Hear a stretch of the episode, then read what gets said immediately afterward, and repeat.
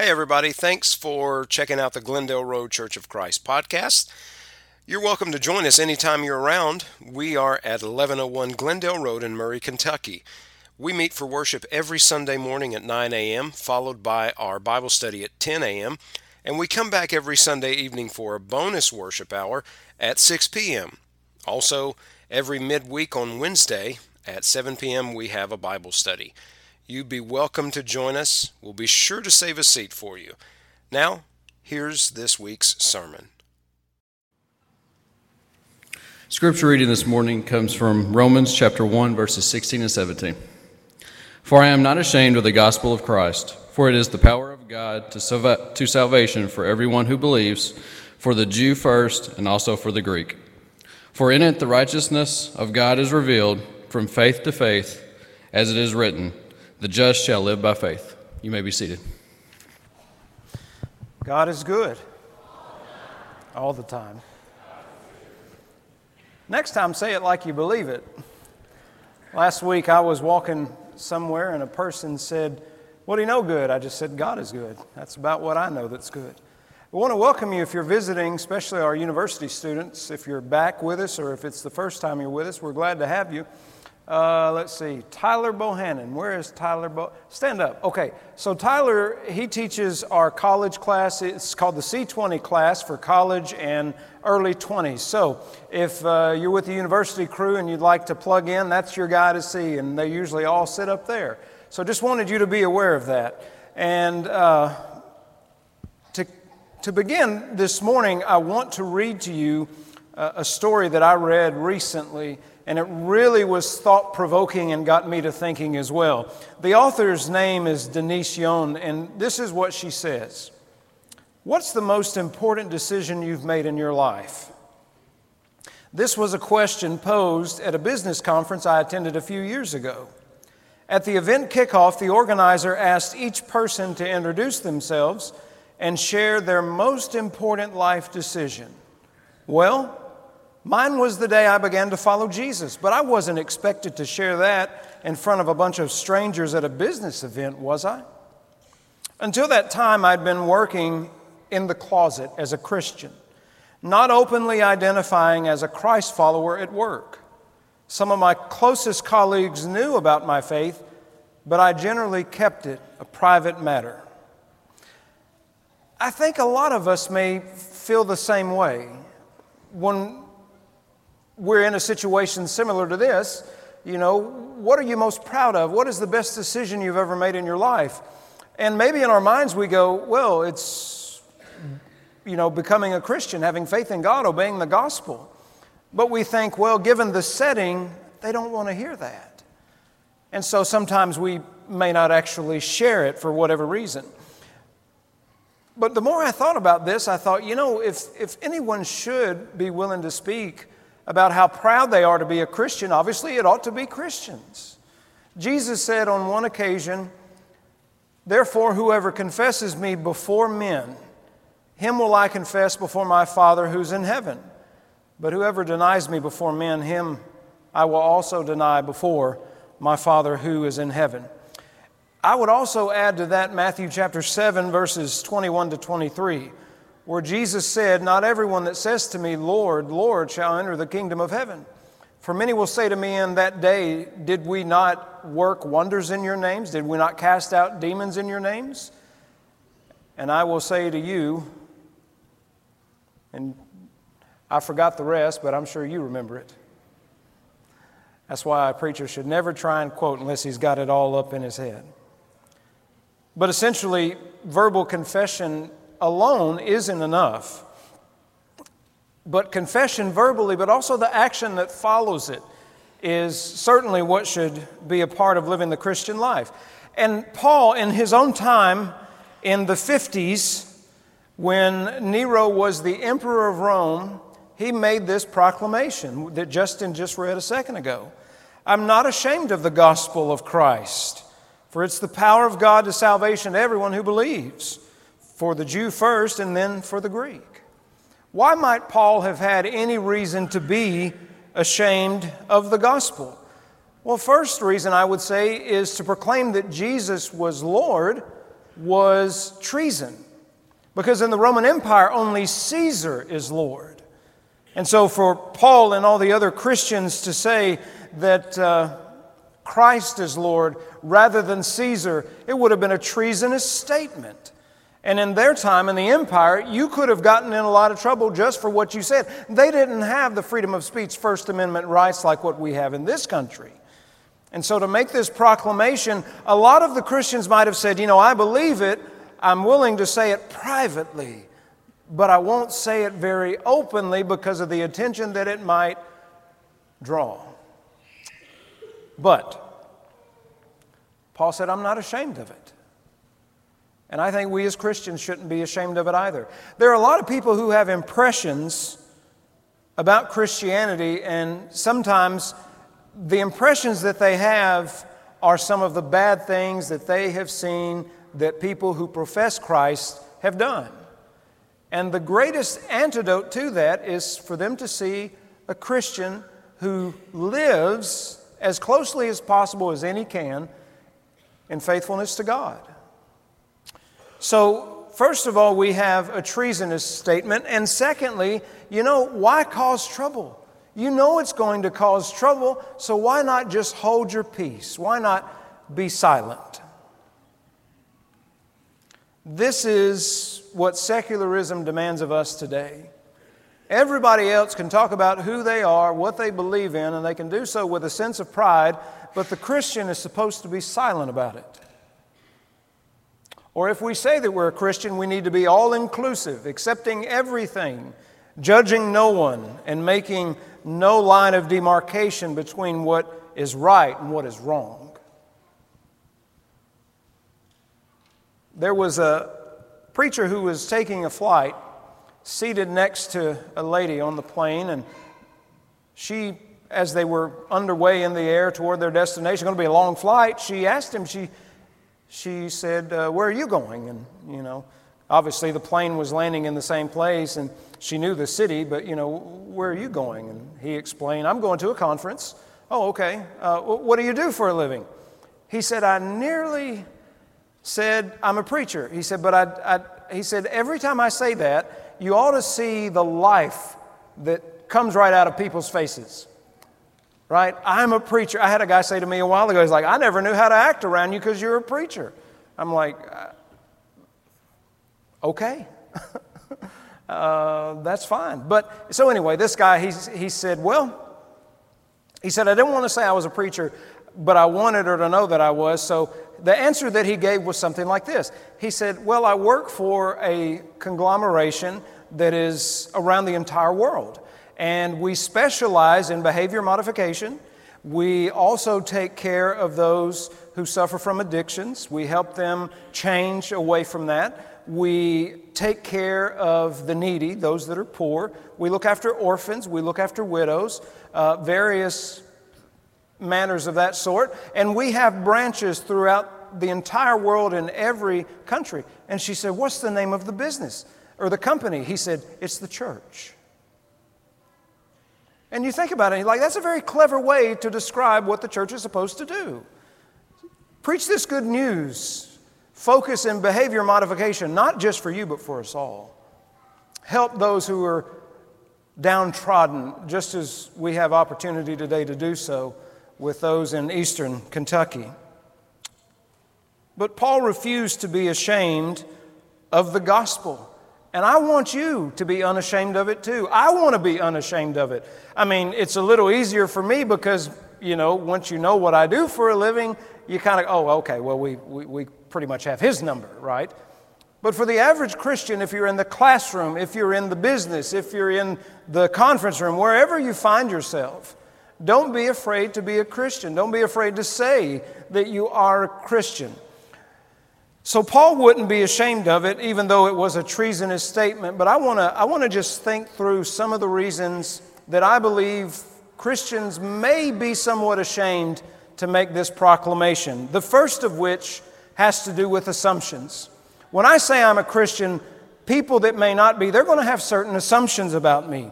And if I tell them that, they're going to assume something about my level of intelligence, they're going to assume something about my political beliefs, they're going to assume something about my motives, and it could very well damage any effectiveness that I may have. So people have assumptions, and, and if I say I'm a Christian, those assumptions are going to be placed on me, and I really don't want that. Another reason is associations. Well, when people that aren't Christian hear about Christianity, what do they think of? Some may think of Christian nationalism. Some may think of bigotry perpetuated in the name of faithfulness to God.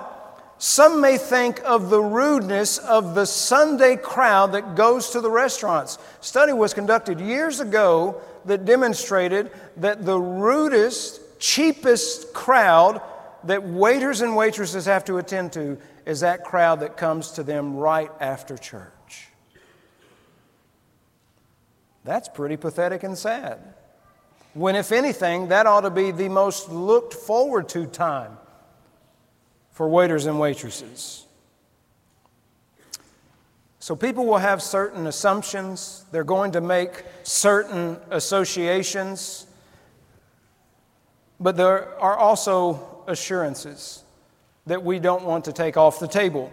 We feel that they will best accept us if they don't know that we are Christians, or if it isn't made a big part of our identity. We're going to fit in better, and that assures people that will not be how they think or know other Christians to be.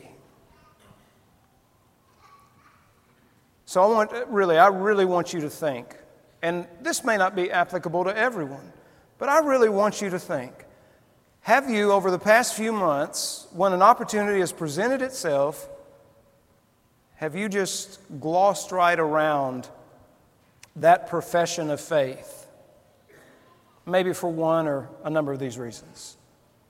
Some of us may never be faced with a situation and we couldn't possibly understand well, why would anyone ever not say that they're a Christian? Why would they not Claim that. It's the greatest thing in the world to be a Christian. Because there's plenty of negativity aimed right at us.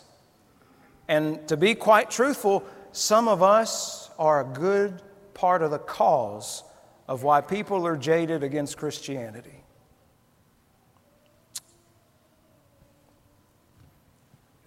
Somebody asked me one time, and it was in this town, they said, uh, Do you know thus and such? I said, Oh, yeah, they're a member at Glendale. Oh, really? I, should not have opened with that. What I learned. Well, do you know? And then they went on to tell me, and I was like, That sounds pretty bad. And then this person said, How do you feel about a person like that being a member at your church? I said, Well, first of all, it's not my church. Let's straighten that out right. It's Jesus' church. And secondly, that's precisely where that person needs to be. I don't know how you feel about it, but I believe that the church is a hospital for sinners and not a museum of saints. Though we are saints, not of our own right, but because of what Jesus has done and because we've trusted Him. But what I like to always tell people is yeah, there are some hypocrites among us, and I would confess and say I'm one of them at times. But I'd also say all of us are just failures. All of us are failures. We say that we believe in Jesus, we believe in God, we try to live in tandem with His will, but we often fail. And the people that are out there, they love to point and go, ah, gotcha. But when they do that, what they don't realize is that they share as much in human nature as what we do. And human nature is flawed. There is no perfect person on the face of the earth, and anyone who thinks that they are, it's probably because their mother and their father always said that they were growing up and they hadn't been told otherwise. So, every chance you get, tell your kids you ain't perfect. You can just ask mine. They, they, they always wondered if they ever did anything right. That's right. It's boot camp growing up in the Hunter household. You start out, we tear you down, and we keep tearing you down until you get of age to get out, and then you're built up. But there are no perfect people. I'm not perfect, you're not perfect, and the folks that love to point the finger at us when we sin, when we mess up, let me tell you something, you're not perfect either. But the church, our faith, exists because of these imperfections, because of these sins. The one thing that people fail to understand is human nature. Many of us like to have this ideal look at what things ought to be like. And in a perfect world, ideally, this is how they would be. But we're not living in a perfect world, we're living in a fallen world. People are messy. Christians are messy. And just because you're a Christian, it doesn't mean that you're immune from any of the other temptations of anybody else who isn't. Sometimes it's harder being a Christian simply because you are trying to profess that faith and you are trying to live as God would have us all to live. And the last thing you want to do is hopefully let God down. But I think one of the bad things that we as Christians have gotten in the habit of doing is we have gotten in the habit of being actors and actresses. We know how to put on a good show, but it's not genuine.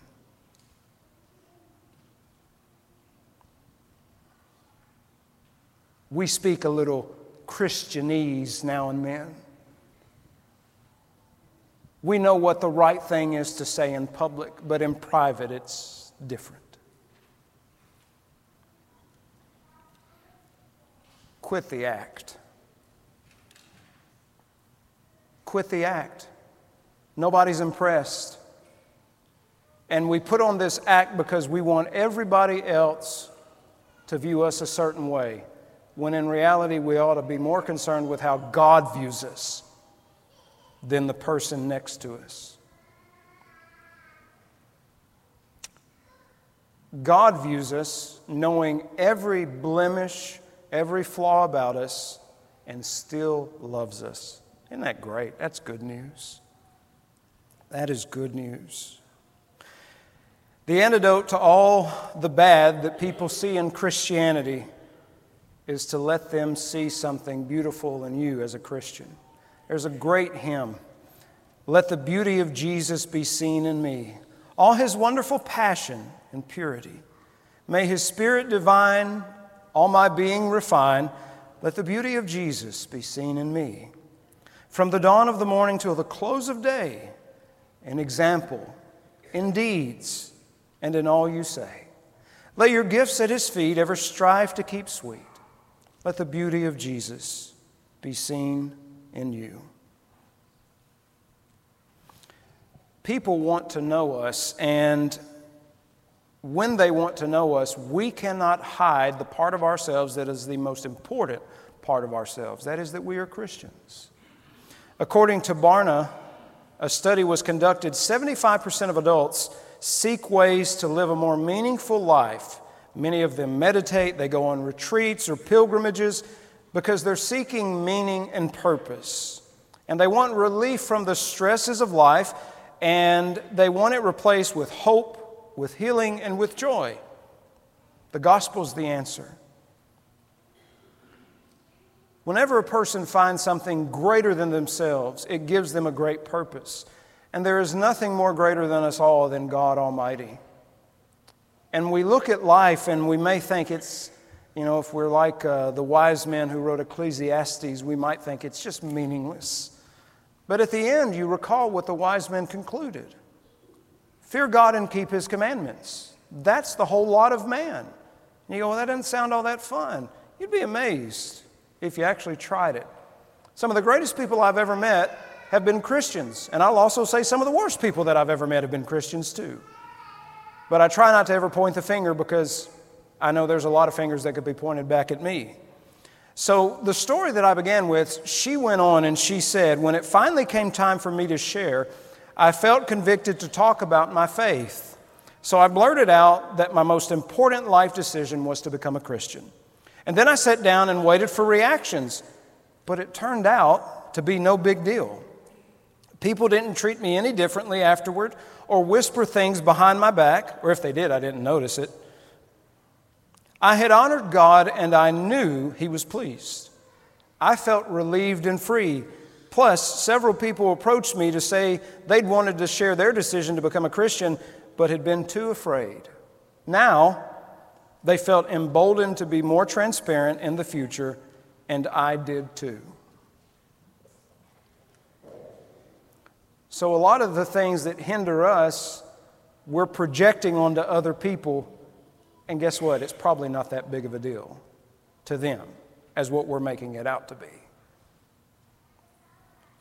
But don't be afraid to be who you are. And if you are a Christian, be proud to be a Christian.